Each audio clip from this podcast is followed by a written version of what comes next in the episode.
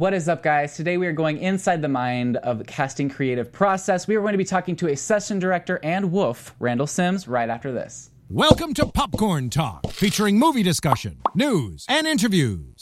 Popcorn Talk, we talk movies.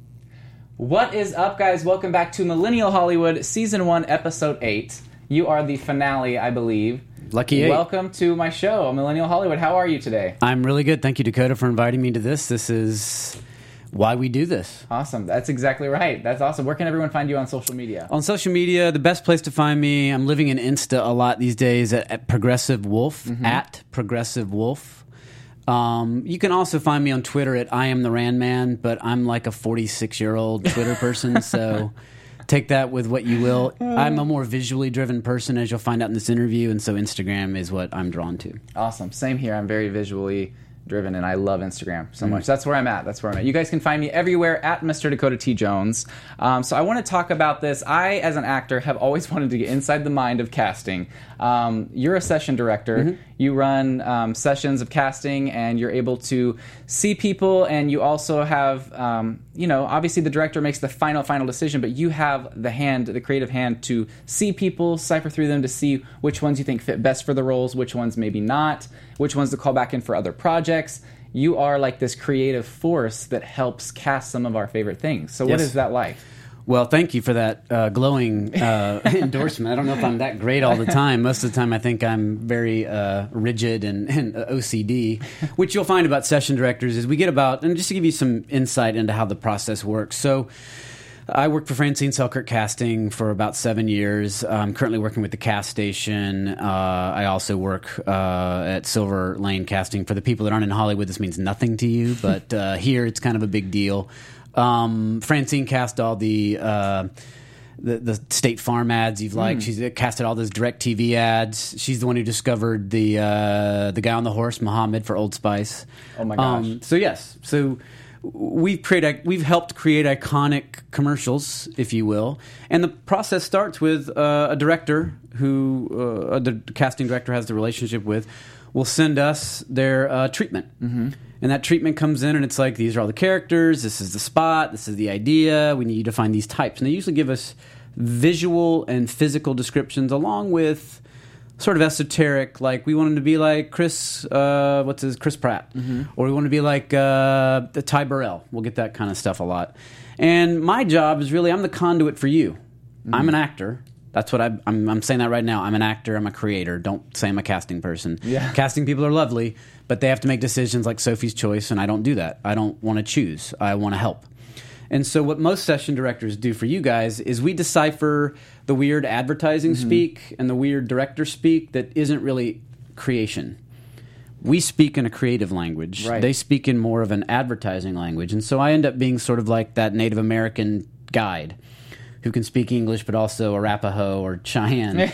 And I can speak to the native people, you guys, and help you understand this craziness. And then I will speak to them in their language and help them understand this is why I'm doing this. But for the most part, what I try to do is help you guys differentiate yourself in such a way to get a callback. If you get a callback, that's me doing my job. Right. Because you're already the right look. You're already the right energy. You're already the right thing that they're looking for. They just want to see that you can do something with a spark or interest, and that's what I'm there for. Yeah. And so I'll give you a basic diagram of what they want in the spot, and then I'll let you perform it. Your imagination, your idea, because you matter just as much as anybody. You're the bravest person in the room. I always tell you guys this. You're the only ones that have something pointing at you and being shot. Right. So just know you're the bravest person in the process. And if anybody tells you that you're not, they're basically liars, or they are people that wish they could be where you are, because this is not easy. You got a big target on your chest. And so with that comes responsibility and also thoughtfulness. And I've done this for 20 years, acting. I've done session directing for probably 15 years. Over 100,000 auditions I've probably directed, probably over 500 callbacks that I've run. And I'm really just sort of the guy that makes sure everything doesn't fall apart. Yeah.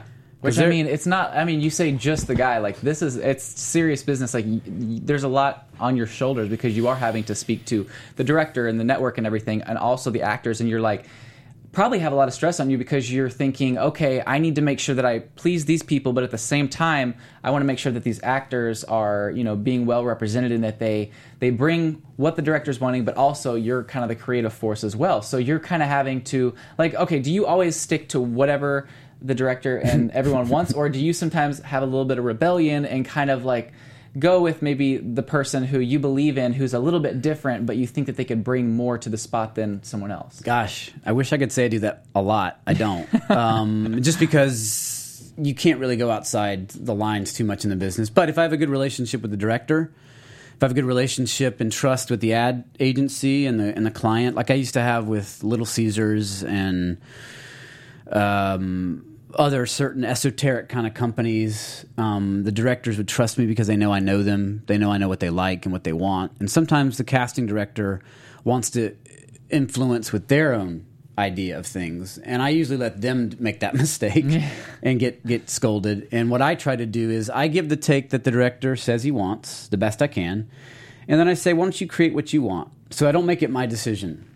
I don't put it on me to go outside the lines. I put it on you, which is best to deflect a blame. Yeah. And then you can accept all the brilliance later. But what I really do, and it's allowed, is here. This is you doing what they want because this is their limited one-person imagination.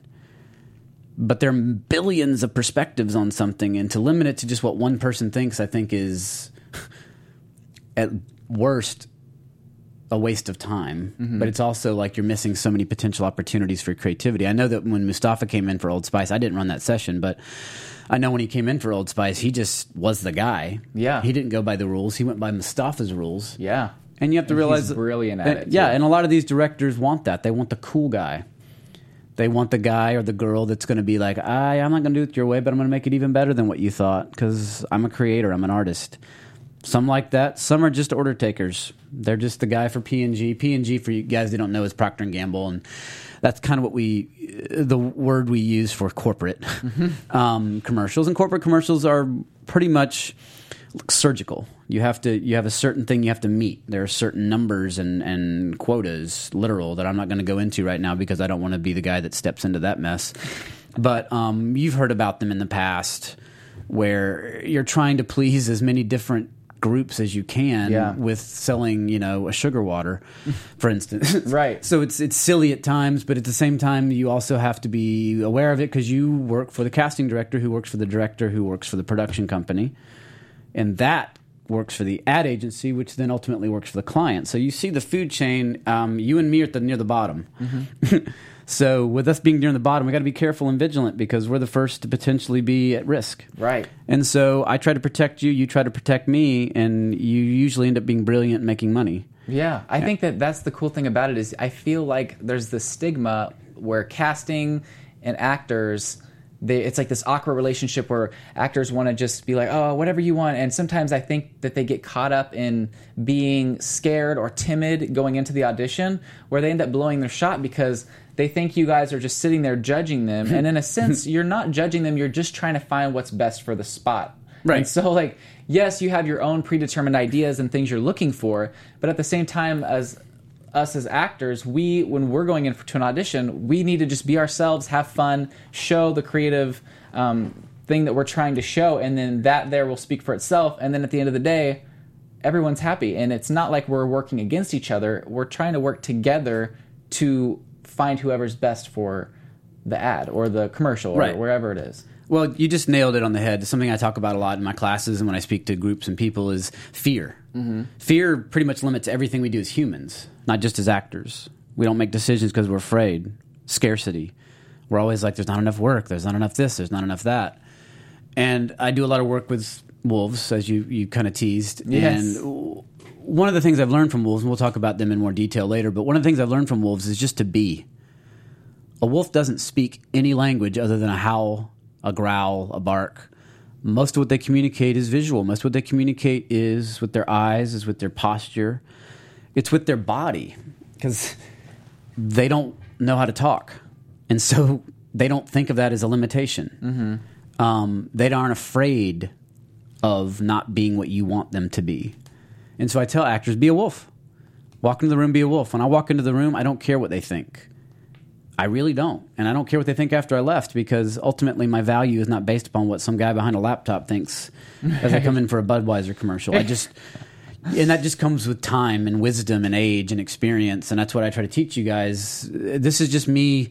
I was you 20 years ago. I was the scared kid in Atlanta when I started out and didn't know what I was doing, made a lot of mistakes, fell on my face. But it's up to people like me and people that come like you in the future to go, hey, man, I know it's hard. I'm here to help you. Listen to me, please. Respect me, please, because I don't have to care about you, which I tell people all the time. I get 5 to 7 minutes with you. I will make it the most important 5 to 7 minutes I can. Mm-hmm. But if you disrespect me or don't listen, it'll be a very brief and very forgettable 5 to 7 minutes for me. 5 to 7 minutes. That's like a long time. Right. Like how many people do you usually call in for a certain role then? It depends if it's dialogue. If it's a lot of dialogue, it's usually I'll get between 7 and 10 minutes per actor. Wow. If it's just visual, if it's just a quick little read, I might get 5 minutes. I might get 2 people every 5 minutes. I might get 2 people every 7.5 minutes. It just depends on what the spot is, and you know, sometimes we'll do non-union, and non-union, there's nothing wrong with being non-union. We all started out not in a union, just so you guys know. It wasn't like, you know, Tom Cruise in the womb was given his SAG card. Right. He had to be born and had to live life for many, many years before he ever heard what a SAG card was. So it's not about whether you're union or not. It's about being interesting. It's about being authentic. And so when you come into the room, whether you have one audition under your belt or 10,000 auditions under your belt, it's got to be the first time. Yeah. You got to be present. You got to be. Otherwise, you bring all that nonsense in with you from 20 years ago.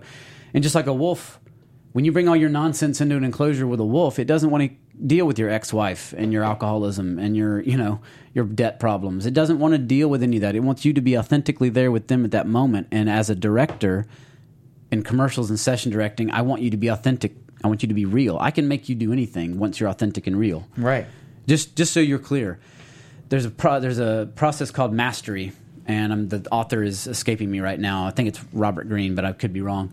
But basically, he postulates in his theorem that if you've done something for 50,000 minutes at a high level, you achieve mastery. Mm-hmm. Well, I've done this for definitely more than 50,000 minutes, probably in the range of anywhere between 250,000 and 300,000 minutes. And it doesn't mean I'm brighter or more intelligent. It just means I've just been focusing on something. You know, a guy that is a shoemaker or a chemist or something. You just spend a lot of time with something, you're going to get really good at it, whether you're intelligent or whether you're not. If you're intelligent, you'll probably advance it a lot farther. But even if you're just average intelligence, you'll still be a master, which is why we used to have master builders and master carvers and master blacksmiths and all that kind of stuff. It's the same thing. I've done this so long that I can watch a performance and fix it instantaneously, but it only comes if you listen. Right. You have to be real. You have to listen. You have to be present in the moment, because I think a lot of actors will come in with their own agenda and they'll be like, hi, and then you'll be telling them what you want them to do, and they're going to be like, they're thinking, yeah, okay, cool, yeah, I got it. And then they give their performance and it's like, wait a minute, that's not what I asked for at all. It's so much ego. Yeah. We're taught in this town and in New York and in other places, probably started in London, to be honest, that ego is all. Mm-hmm. And that lead with your ego and don't care what they say and I love this thing, be a lone wolf. You know what happens to a lone wolf in real life? They die pretty quick. They do. Rudyard Kipling wrote in his poem that was part of the intro into Jungle Book, the power of the pack is the wolf and the power of the wolf is the pack.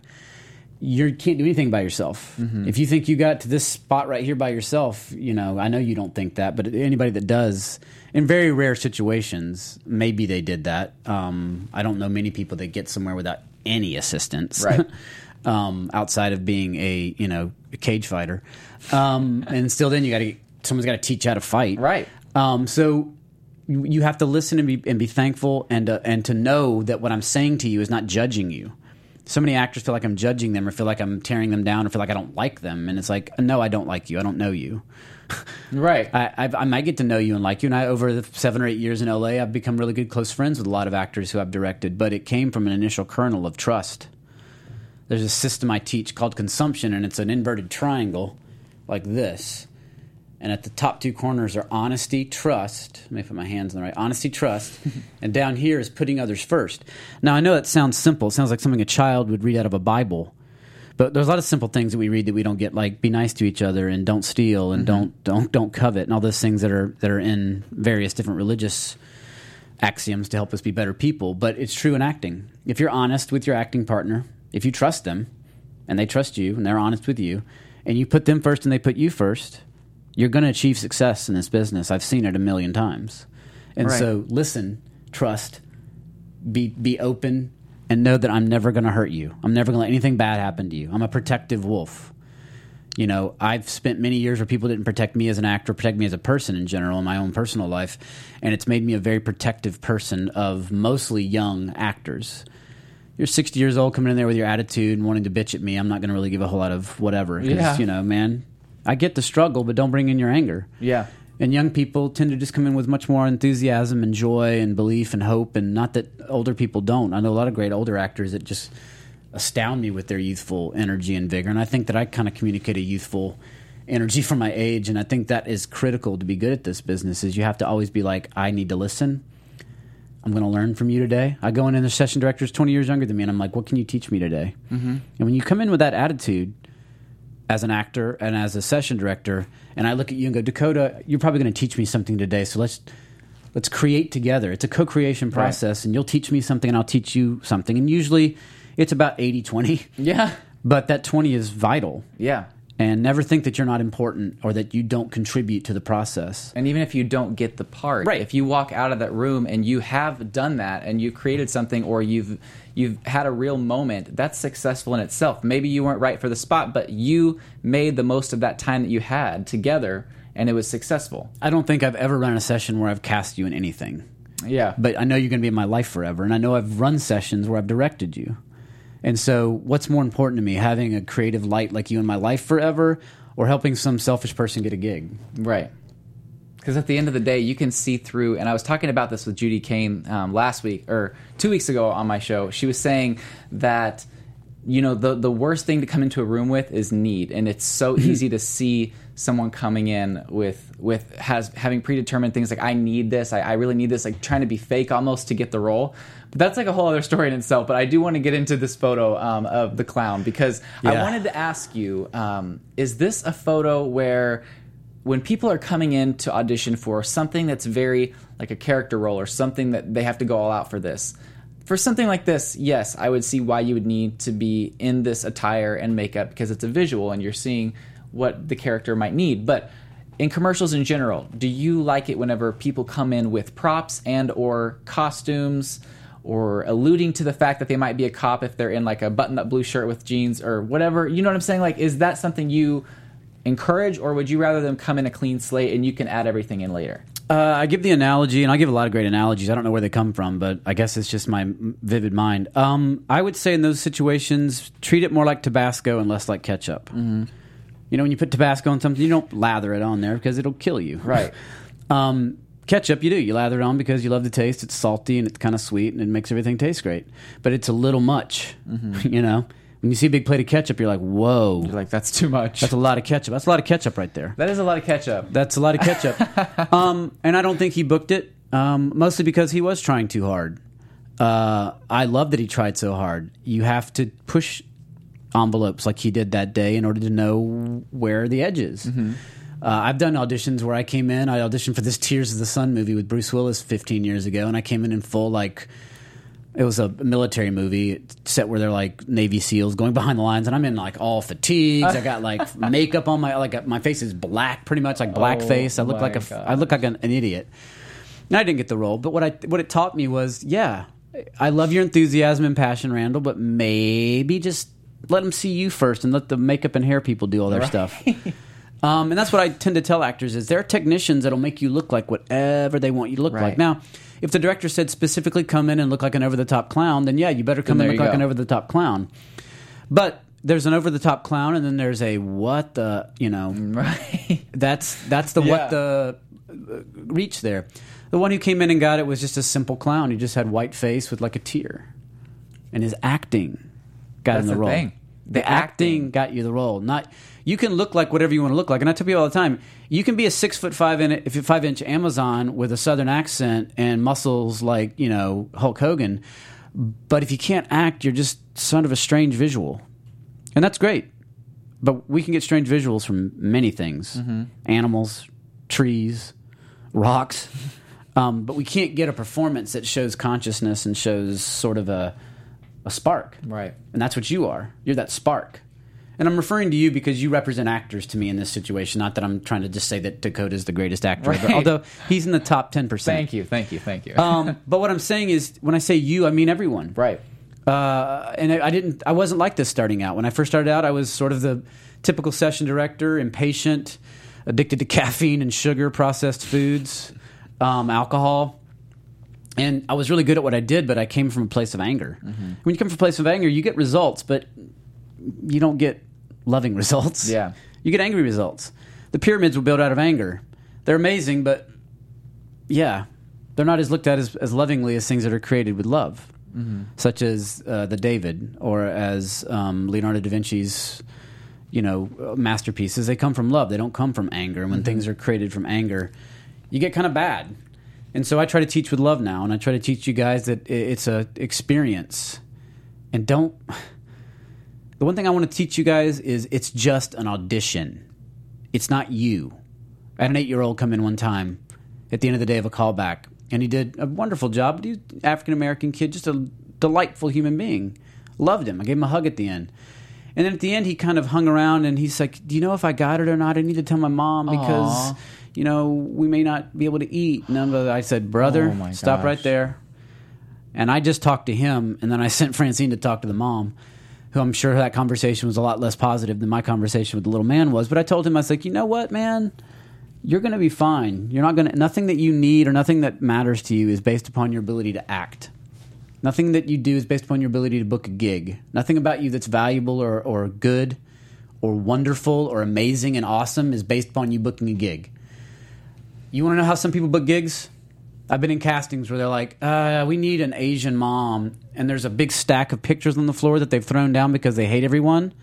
And they'll just kind of, yeah, she didn't annoy me. Wow. That's how she booked the gig. Now, I hope she celebrated it like she, did the performance of a lifetime. And I hope she knows that that's how she should treat it because she did earn that. Because all the other times that she killed it, that didn't get the gig, this was the karmic reward for, yeah, keep persevering, and sometimes you'll just be that random piece of paper they choose. Yeah. Because you're good, and because you try hard, and because you're a decent person. Mm-hmm. Because I promise you, no one remembers anybody that did a commercial 40 years ago. No one remembers that unless you look it up on YouTube, and we still know who the actor is. We just know it's a weird commercial. So don't think it's that important. It is important, but not as important as your safety, as your well-being, as mm-hmm. your mental status, as your family love, as your animal love, as your earth love. All that stuff comes before. When you leave the room, leave it in the room, man. Because you carry it around with you, and it's like carrying around a safe. And every time you come in the room, I got to unload that safe for you. Mm-hmm. And that takes 4 minutes. Then I got 3 minutes to help you. And then I got to help you load that safe back on your back because you're going to take it with you because you're not leaving it with me. So definitely. So leave that safe. Let it go. Yeah, I think it's crazy because I kind of want to get into callbacks now, but that's a whole other thing in itself. But seeing people come in, it is kind of almost emotionally tolling on you because sometimes you can see the emotion behind their eyes or the want or sometimes the need of different people. And at the end of the day, it almost has to take somewhat of a toll on you. I did a recent casting once, and I'm not going to talk about the product or anything, but the actors came in and they were constantly talking about their physical appearance and tearing their physical appearance down. And after 2 days of that, I was like, enough. You're enough. You wouldn't be here if you weren't attractive. Right. I wouldn't let you in the room, putting you on camera. I wouldn't put you in that embarrassing situation, so stop. And then, of course, my agent, or they tell their agents that I yelled at them. And then I get a call from a casting director going, why'd you yell at these actors? And I'm like, I can't win. I try to empathize and love, and then I get this back at me, and I just go, it's fear. It's mm-hmm. I have to have empathy for you, particularly young women. Young women in this town are just brutalized. They are. If you're not making it by the time you're 23, you're old, and that's just – this isn't tennis, guys. This is – you can act forever, just so you know. Morgan Freeman didn't make it until after he was 50, and now he's been in a billion movies, so mm-hmm. there's time. You can make up time for it. And sometimes you're not interesting when you're 23 years old. I mean, to be honest. How many 23-year-olds are that interesting? Really? So give yourself a break. It's a struggle. It's a journey. Not everybody gets to be Johnny Depp. Not everybody gets to be Heath Ledger. But then again, that was a powerful toll that took on that young man. Mm-hmm. He was just like you. He was just a human. Just a kid from Australia that wanted to tell stories. And he got caught up in this ego vacuum and this power thing and this image and be what we want you to be. And it just consumes you. And one thing I want to tell you is, man, acting's only been around for a few hundred years, you know? We've been humans for over 100,000, yeah. So, you know, respect the experience, but also know that it's just a brief period of time and don't make it so serious. Mm-hmm. I definitely agree. And then going into callbacks, right. This is a whole other thing. I do want to say, in callbacks, who usually attends? Early on in my career, it was everybody. You'd be in a room with 30 people. It was like a Grateful Dead concert. But now it's more, you know, the director usually has to be there. I almost have to have a director there because otherwise I got to do all the talking and I don't want that on my neck. And producer for the director, who's very important. She's the real producer. Then there's an agency producer. That's from the ad agency. They're sort of the conduit with the producer, but they're sort of in charge of making sure that the ad agency's butt is covered. Then you have creatives. Usually what happens, you have a copywriter and you have a creative. Somebody writes, somebody has a vision. The Big Daddy creative director or the Big Mama creative director is usually in New York or wherever they're headquartered. A lot of great stuff's happening in San Francisco. A lot of great stuff's happening in Seattle, Dallas, Chicago, Atlanta, Miami. But New York is still, you know, Mad Men, clarion call. We don't, when you think of advertising, we don't think of Des Moines. Mm-hmm. And the creatives will be in the room, and they're mostly silent, but they do speak up. And they're really just that process. And what happens is in a room, let's say, there's a couch in front of us right here, just so you guys know. The director usually sits next to me or close to me. The agency producer usually sits as far away from the director as possible because they usually have a really intense relationship that requires them to have distance, almost like magnets with the same charge. Yeah. And then you have the creatives. You can have the creative director there, the Big Daddy. Sometimes it just depends on if it's, you know, if it's a Fortune 500 company and it's a $25 million campaign, they're going to be there. Mm. But usually, if it's not that big and it's sort of just a typical spot, they will have young creatives come in and they'll do all the work, and then they make their choices and send the choices up to Mom and Dad in New York, and Mom and Dad give their notes, and then we present that to the actual client, and they have a discussion. But in the room itself, the most important person, I'm not saying this because I'm self-centered, is me, only because I'm the only person that cares about you. So when you walk into any callback room, latch onto that session director like it's the only person that's from your country and you're entering a strange land. So I speak your language and welcome to Uzbekistan, you know, and I can help you get through these people. But I understand their language and I understand sometimes their sentimentalities, and we're not friends. It looks like we're friends. It looks like we're having fun, but we're not friends. It's a business. I'm your friend. I like that. I really, really like that. That's the first time I've ever heard anyone say that, but it makes sense, and I like the fact that you are there to care, and not only that, but you're there to help bring something out, a creative force out of the actor, and somewhat, you know, make them feel a little bit comfortable, because it is scary coming into a situation where there's all these people, and the fact that you're there to be like, hey, I speak your language. It's okay, like, open up to me, and we'll make this a successful thing. Right. And I want to clarify this. The casting director is almost always in the room, too, and Francine was very hands-on, for instance. And she, you know, a lot of... You work 7 years with someone, it feels like 80 years in this business, and we definitely had our differences, and we had clashes, but that's what greatness comes from. Tell me any great band that didn't hate each other at the end. Yeah. The Eagles broke up, and they got back together again. The Stones literally would throw things at each other. I'm pretty sure the Beatles at the end weren't talking to each other, and so, you know, Francine and I, for a while, had a good ride. I was her number one, and for about 5 to 6 years, she was casting everything amazing, 6 or 7 Super Bowl ads, and she was the person who said the actor matters. Care about them. They're not some person you discard, and it comes from personal experience. She was an actor in New York, and when she moved to LA, and her story is amazing. And if you don't know Francine, if you don't know her story, go look her up, Francine Selkirk on anywhere. Amazing story, self-made in many ways. You know, moved here from New York, started over from PA all the way up to a producer for ad agency, or for production. Actually, it was a production a conduit. And she worked with some of the biggest directors and biggest people in the industry. And then she went into casting and had to start from the ground up like everybody. And so for her to be able to build 2 or 3 amazing careers from the ground up is just a testament to her creativity, her imagination, her strength. But she was the force behind why the callback works. always know that the casting director sets the tone, and they have to enforce their will. And I've seen her enforce her will on big-time directors and big-time ad agencies because it's her neck and it's those actors' neck. So, Francine, it's good that we're in separate rooms right now, but it's also awesome that you loved me and I loved you and you created great work. And so you should take anything you hear about Francine Selkirk, take the class, don't ask questions. You will learn things that you will never learn even from me. Wow. That's awesome. Yeah. So you still work with her? I don't. It's kind of like when you graduate high school, you don't really go back to high school and hang out because you're 30. And that's weird. You end up being sort of the Matthew McConaughey and Dazed and Confused guy.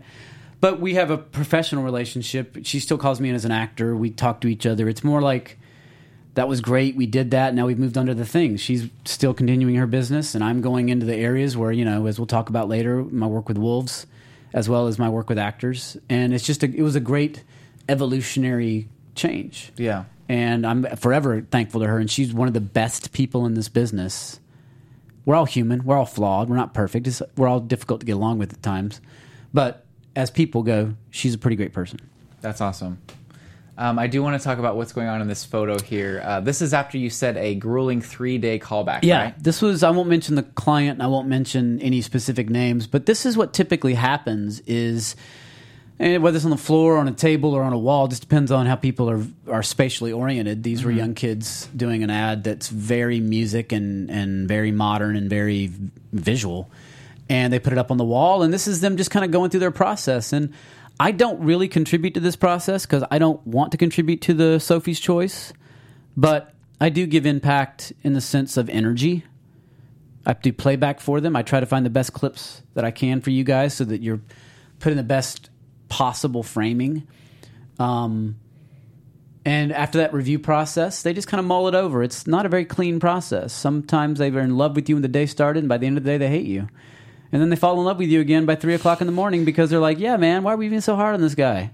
That's so funny. It's a very messy process. Most people don't know exactly what they're doing, and that's great because that's what life mostly is. You as an actor, just you as a person, you know you're going on your life and you're like, man, I am totally confused most of the time and I'm scared and I don't know what's going on. Yeah, they're the same way, and they work in a business where they get yelled at by really scary people sometimes. And so you have to have empathy for these guys. They're not always monsters. Yeah.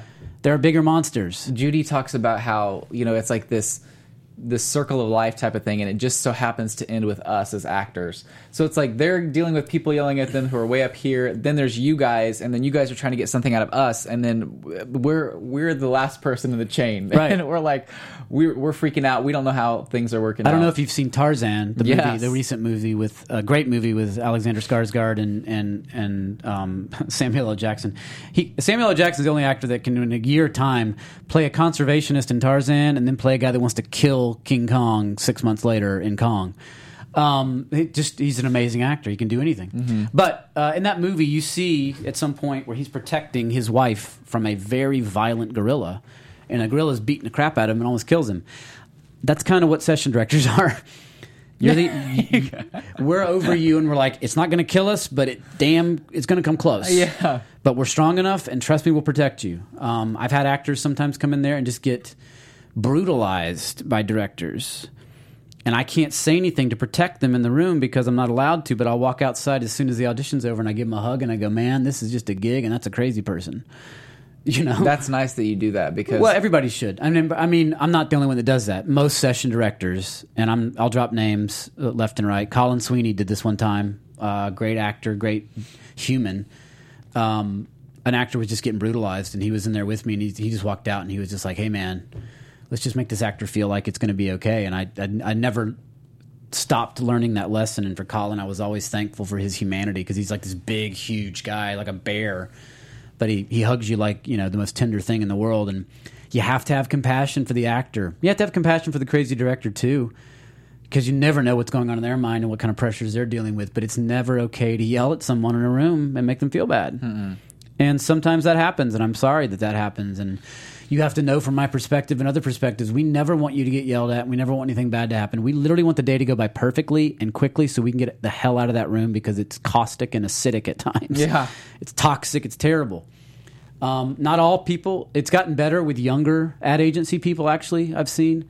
The older school people, very brutal, terrible. They're looking for things to just rip you apart on. I always tell actors, don't give them things to hate you for, because they're already trying to find those things the second you walk in the room.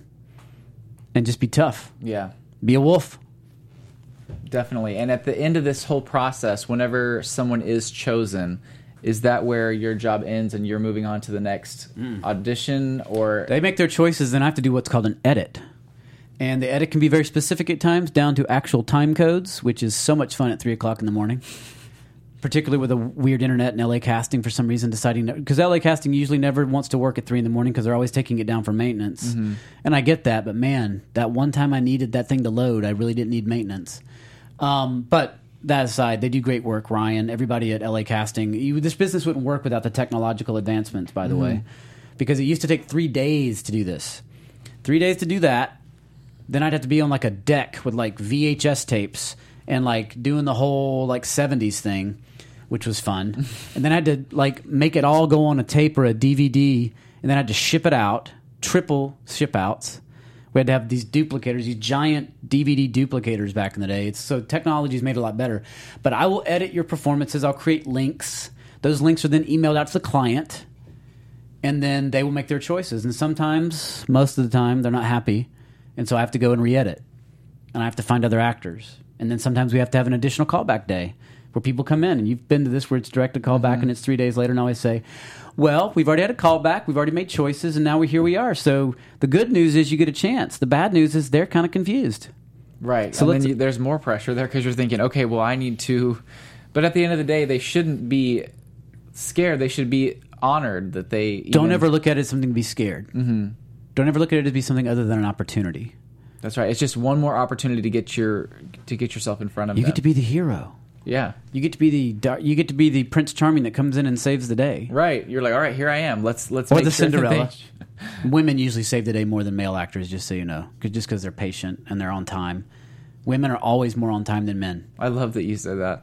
I love that. I totally agree. I feel drives me insane. Women are way more patient, and they listen. And that's great, because I feel like sometimes the auditions that I've been to where I'm working with other actors, or I'm out sitting outside with other actors, they're just so into themselves and in a zone, and they just kind of treat people weird, and it's just like, look, what are you doing? Look, we got to have some compassion for our young men out there, just because we don't know what to be anymore.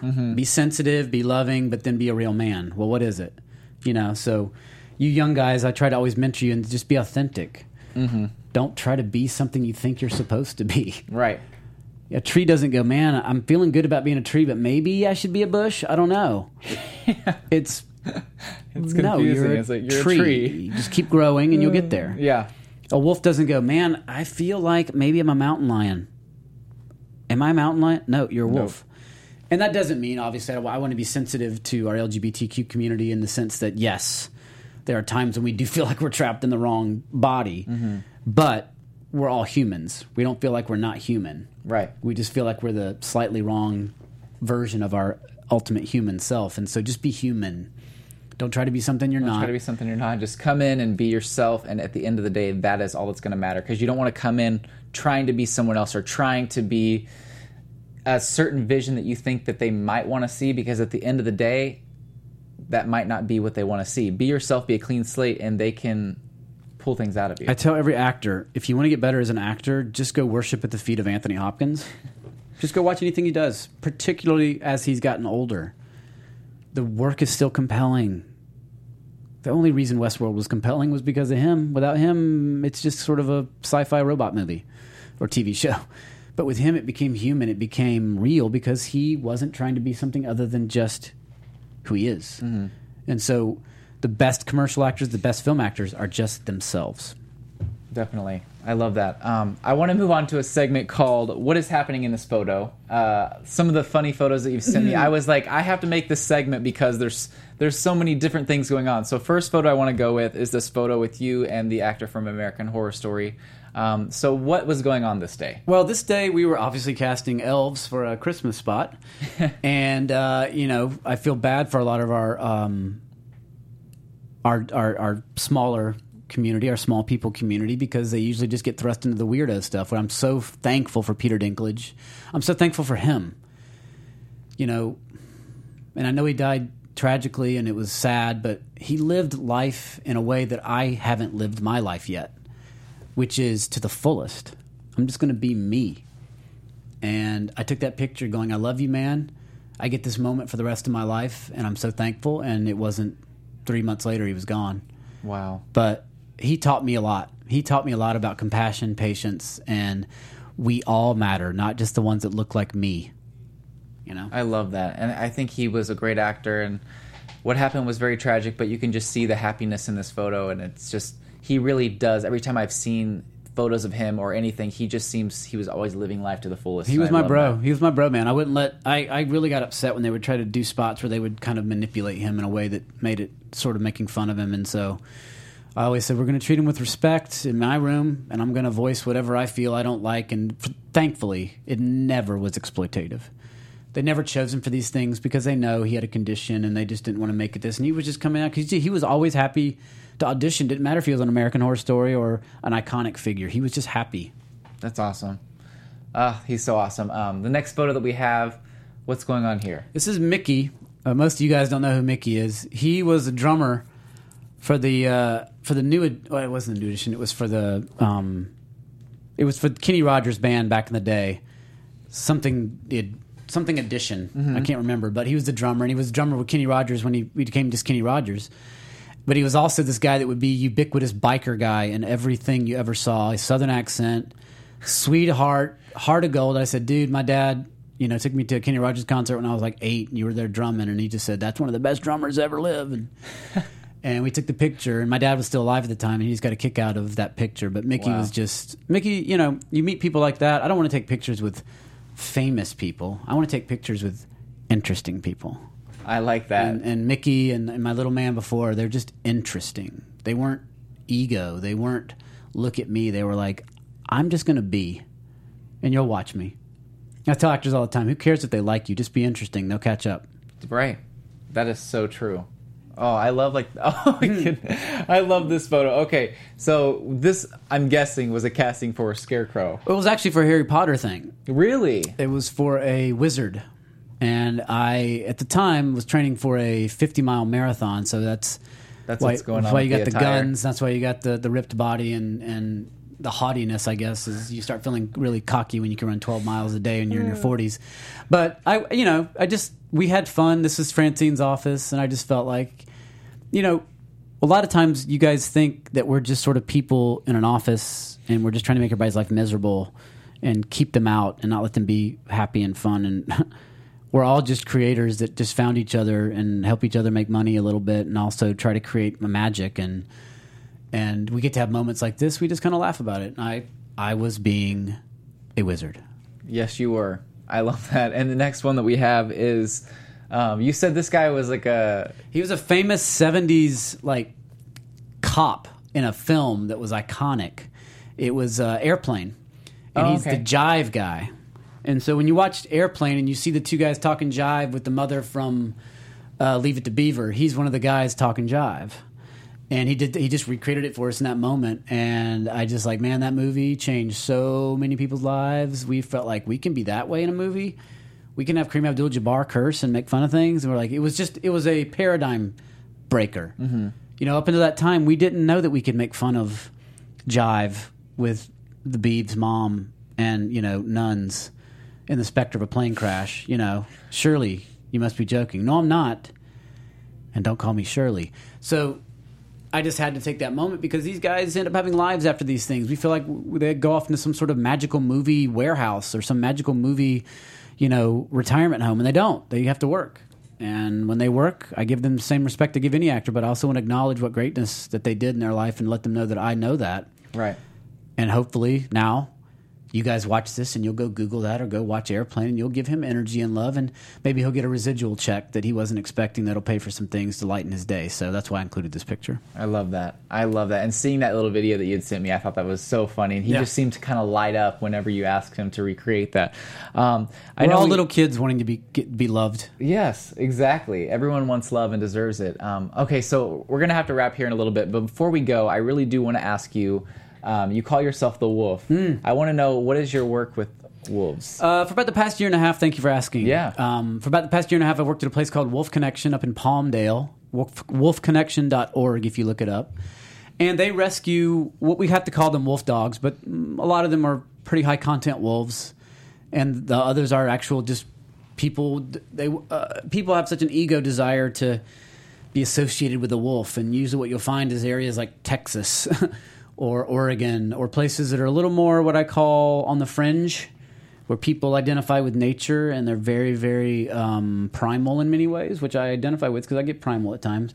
But they get these animals, and they'll get a wolf dog, and they don't know what a wolf is. They don't know what a wolf dog is, and they don't know that these are ancient creatures that have the bite strength twice that of a German shepherd, mm-hmm. and they attach to you 50,000 times stronger than the average pet. And so when your little child comes in, they want to kill it because it's a threat. Mm-hmm. So long story endless, this place exists to help rehabilitate those animals, and those animals also help rehabilitate at-risk youth, kids that are addicted to drugs, who are in the system, who are in jail. We have a great story of this kid who was basically a feral child between the ages of 2 and 4, living homeless down on Skid Row, and was in the system, addicted to drugs, all that. And we brought him there, and now he's going to get his college degree, and all came from the power of wolves. Wow. So, you know, part of what I'm trying to do is I want to create awareness to save the wolf. The wolf is under a lot of attack in states like Wyoming and Oregon and places where they're literally able to shoot wolf pups as they sleep. And so I want to create awareness and start a movement. And my name literally means leader of wolves. Randall from the Celtic means leader of wolves or wolf leader. And so that's where the name Wolf Leader Rand came wow. from, and Progressive Wolf. And I identify strongly with the animals. I have a very close personal relationship with a lot of them. And I want to be able to create a refuge, hopefully in Canada someday, in the BC area, where we rehabilitate wolves, but also help rehabilitate humans with the wolf power and spirituality and nature. And so if I can teach you guys how to be really good actors and good citizens, and you can go out and create things, just always have the intention behind it to make sure that you're taking care of those things that can't defend themselves, those things that don't have a voice, those things that we need just as much as we need each other. Mm-hmm. And wolves pretty much domesticated us. We didn't domesticate them. They got us to come out of trees as monkeys and to organize as families, because we saw them organize as packs and families and how successful they were. And we had a very symbiotic and connected relationship for a long time until technology came along and turned us into, well, not connected. Yeah. And so my goal as the wolf is to help you be connected, but as an actor and as an artist is to know that you matter, that you're powerful, that you're a genius, that you're a mess sometimes, and that's okay, and that you'll always have a wolf here to protect you even when you have those problems and even when you're afraid. Just always look to people like us to protect you and help you, because we will. And there are a lot of great people in this business, not just me.